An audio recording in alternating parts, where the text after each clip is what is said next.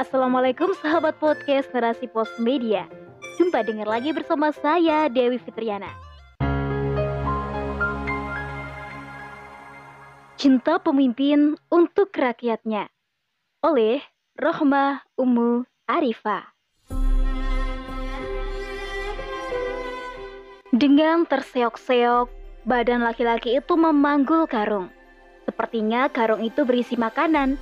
Saat seorang laki-laki lain di sisinya berusaha menawarkan bantuan, si laki-laki pertama menjawab, Apakah kau sanggup memanggul dosaku kelak di hadapan robku? Inilah satu kisah yang dikenang sepanjang masa. Ya, kisah seorang pemimpin dengan kebiasaannya berjalan di malam hari menyusuri kota Madinah, pusat wilayah yang ia pimpin. Untuk apa? Tentu saja untuk melihat apakah semua rakyatnya sudah kenyang dan tak ada yang kelaparan. Karena sungguh, jika masih ada satu saja rakyatnya yang kelaparan, dia begitu ketakutan karena di sana akan ada pertanggungjawaban dirinya sebagai pemimpin yang bertugas memenuhi hak-hak rakyatnya.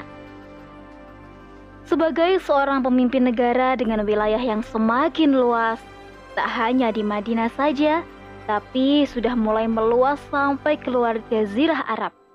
Tentu begitu banyak urusan yang harus ditanganinya.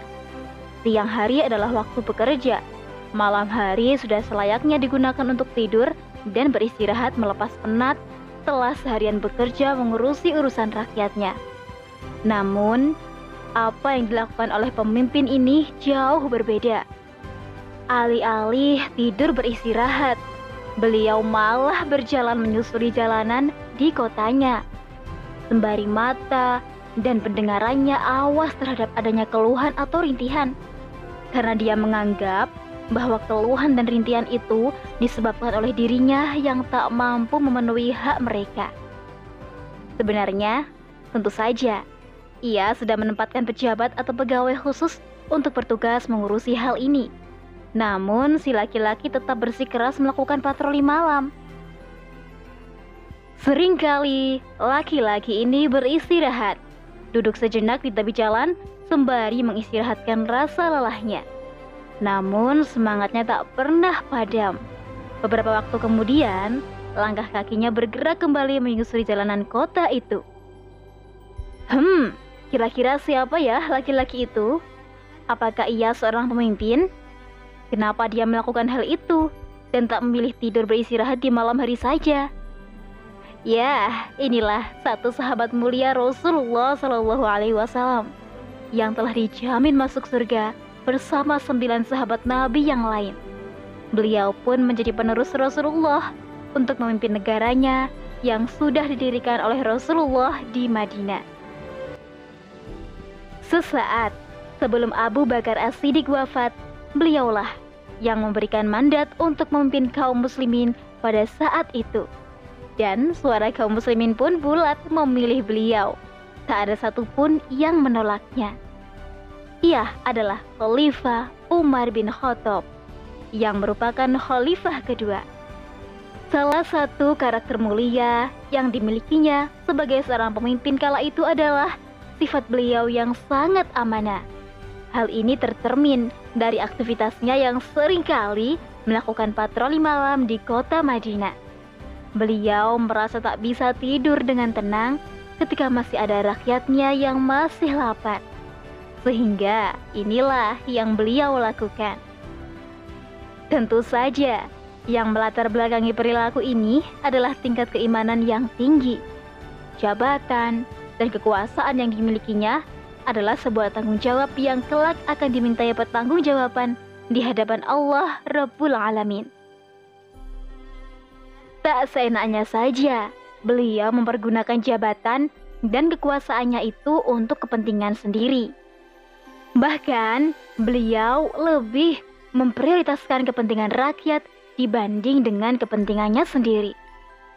Beliau sangat takut dan khawatir jika ada hajat rakyatnya yang masih belum beliau penuhi sebagai seorang pemimpin. Sungguh, inilah cerminan sifat seorang pemimpin yang sangat mencintai rakyatnya. Rakyatnya adalah prioritasnya. Rakyatnya adalah pemilik perhatian utamanya. Rakyatnya adalah kekhawatiran besarnya yang tak akan pernah bisa membuatnya makan dengan kenyang ataupun tidur dengan nyenyak.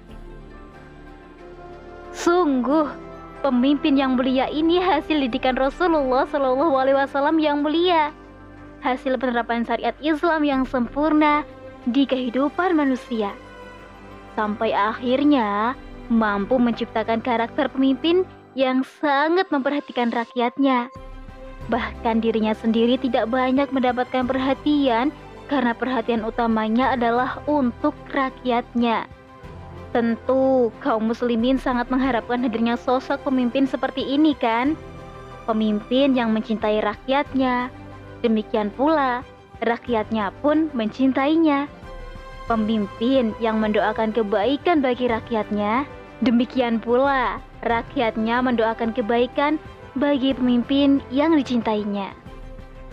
Sahabat, pemimpin ini memiliki keimanan yang tinggi, usaha sekuat tenaga memenuhi hak-hak rakyatnya melalui penerapan aturan Islam yang menjadi tanggung jawabnya. Keimananlah yang telah menggerakkannya membentuknya menjadi pemimpin yang mulia, mencintai dan dicintai rakyatnya. Ya, yang didapatkan oleh kaum muslimin saat ini hanyalah pemimpin yang lebih mementingkan kepentingannya sendiri ataupun kelompoknya. Setiap kebijakan yang dibuat hanya sedikit berpihak kepada rakyat. Sebagian malah menyusahkan mereka, bahkan menyengsarakan rakyatnya.